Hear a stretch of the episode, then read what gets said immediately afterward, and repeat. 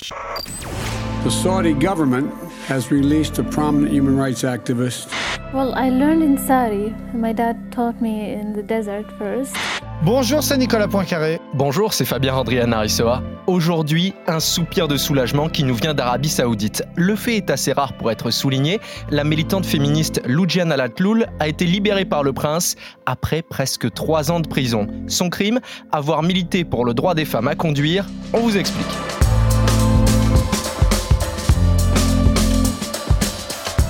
Cet épisode, on vous emmène dans ce qui est tout simplement l'un des pires pays au monde en matière de droits des femmes. Et Loudiane Alalploul fait partie des militantes féministes qu'il faut saluer. Trois bonnes raisons d'écouter ce podcast avec Nicolas. Eh bien, on va voir le parcours assez particulier de cette euh, résistante qui vient d'être euh, libérée. On va aussi parler des lois, des codes et des coutumes du royaume saoudien qui régissent les, les rapports hommes-femmes là-bas. Et puis, on verra que les choses, malgré tout, sont tout doucement en train d'évoluer un peu. Expliquez-nous le monde. Un podcast RMC. Nicolas Poincaré. Fabien Randrian-Aressoa. La libération de cette militante féministe, vous en avez peut-être entendu parler en France. Il y a eu un écho parce qu'elle a aussi grandi dans notre pays. Oui, euh, Loudiane Al-Atloub, donc cette euh, jeune femme résistante, courageuse, on va vous raconter son histoire, mais effectivement, elle a quelque chose de particulier, c'est qu'elle a grandi chez nous. Elle a fait euh, toute son école primaire à Toulon parce que son père était militaire là-bas dans le cadre de la coopération entre les armées, la marine saoudienne et la, marine française. Son père était en poste à Toulon et il a inscrit à l'école publique ses enfants, dont euh.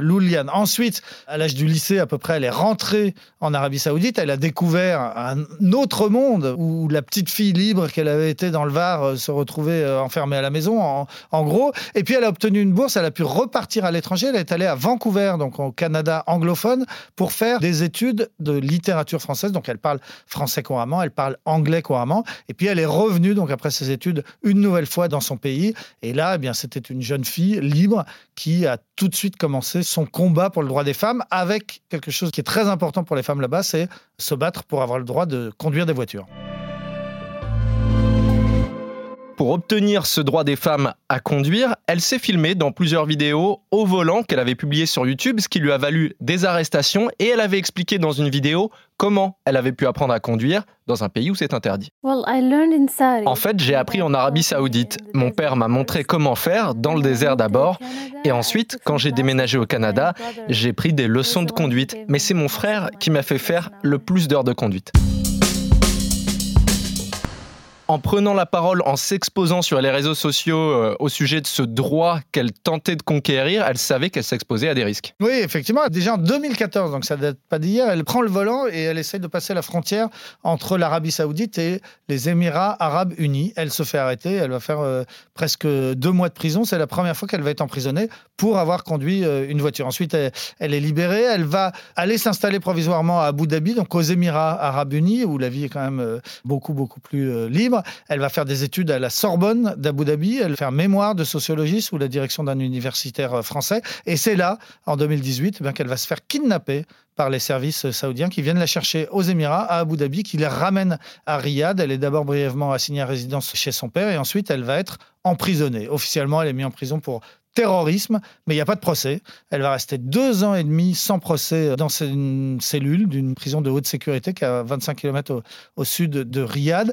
D'après ses proches, elle subit toutes sortes de mauvais traitements, des tortures, des tortures à l'électricité, des humiliations sexuelles. Un conseiller du prince va venir personnellement dans sa cellule et la menacer de la violer. Donc des traitements épouvantables. Et puis en 2019, les Saoudiens lui proposent de la libérer. Ils lui disent écoute, euh, tu sors de prison, il faut juste que tu tournes une petite vidéo dans laquelle tu diras que tu n'as subi aucun mauvais traitement et que tu n'as pas été torturé. Donc elle pouvait sortir à condition de dire ça face à une caméra. Elle refuse elle refuse de dire qu'elle n'a pas été torturée parce qu'elle l'a été.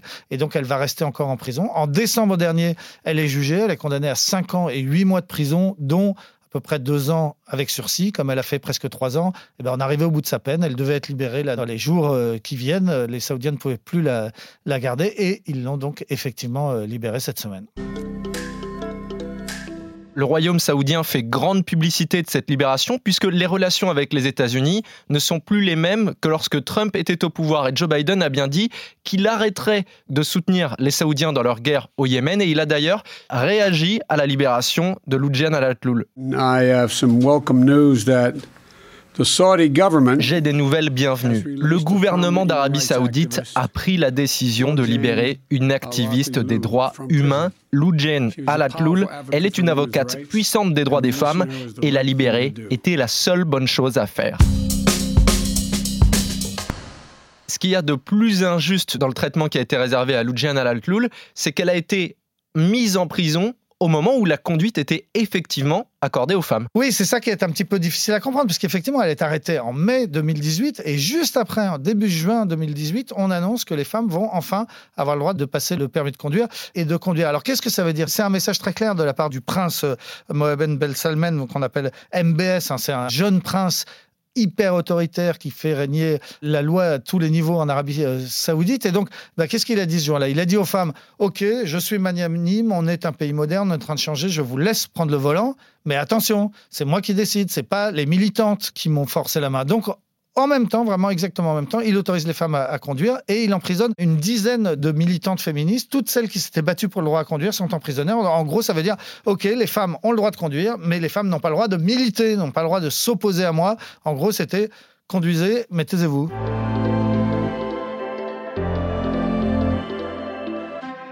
Le droit de pouvoir conduire une voiture, c'est un droit fondamental, mais c'est un parmi tant d'autres qui restent encore à conquérir en Arabie Saoudite. Oui, l'Arabie Saoudite, c'est vraiment le pays en termes d'inégalité homme-femme, un des pires de la planète. Il y avait eu un classement qui avait été fait par le Forum de Davos et qu'il mettait dans les trois derniers avec le Pakistan et, et, le Yémen, et puis le Tchad aussi, disons. Enfin bon, ça fait partie des pires endroits de la planète pour être une femme. Il y a surtout un système qui s'appelle le tutorat, qui fait que, de façon ancestrale, depuis toujours, une femme est sous la responsabilité d'un homme. Elle est considérée comme une mineure. En fait, toute sa vie, elle n'a pas les droits fondamentaux que partout ailleurs dans le monde, on, on a passé 18 ou 21 ans. Une femme n'avait pas le droit jusqu'à il y a très peu de temps de conduire. Donc ça a été le dernier pays au monde à autoriser les femmes à conduire. Un des derniers pays au monde à donner le droit de vote aux femmes. C'était au municipal en 2015 seulement. On ne pouvait pas jusqu'à très récemment ouvrir un compte en banque sans l'autorisation de son tuteur. On ne peut pas travailler sans l'autorisation de son tuteur. On ne peut pas voyager à l'étranger sans l'autorisation de son tuteur. Ça, ça vient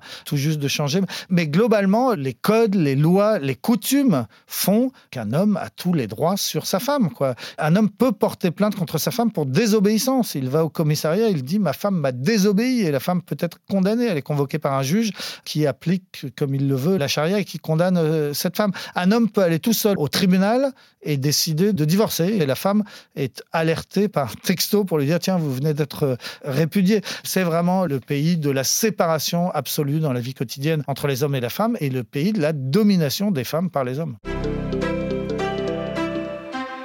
Si on note quand même des inflexions, même si on est très loin de l'égalité homme-femme, eh bien c'est que le prince héritier qui est là depuis 2017 est un jeune prince, il a 35 ans aujourd'hui et il est très soucieux de changer son image. En mars 2018, il avait donné une interview à la chaîne américaine CBS et répondu aux questions d'une femme, justement, sur la place des femmes dans son royaume. Are women equal to men? La présentatrice lui demande Est-ce que les femmes sont les égales des hommes? Évidemment, nous sommes tous des êtres humains, il n'y a aucune différence entre les hommes et les femmes.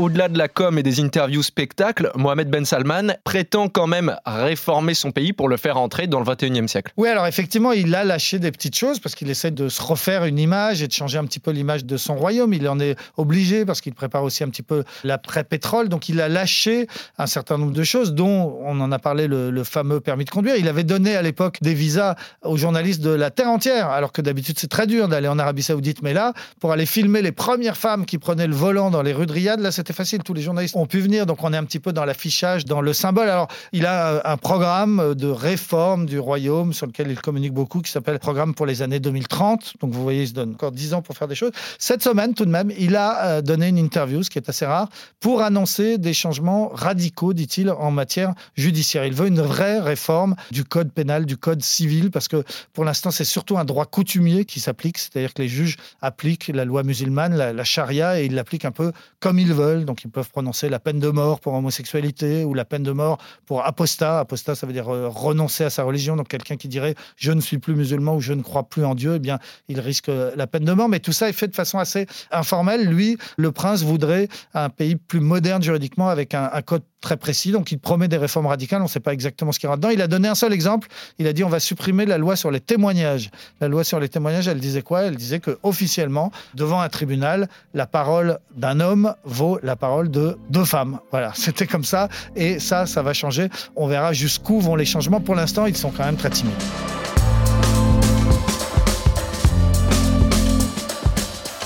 C'est la fin de ce nouvel épisode d'Expliquez-nous le monde. Merci à vous de l'avoir suivi. Si cet épisode vous a plu, vous pouvez nous écouter sur toutes les plateformes, sur le site et l'application RMC. Parlez-en autour de vous, prenez soin de vous. À la semaine prochaine. À la semaine prochaine, Fabien. Retrouvez Nicolas Poincaré dans Apolline Matin. Tous les jours à 6h20 et 7h50 sur RMC.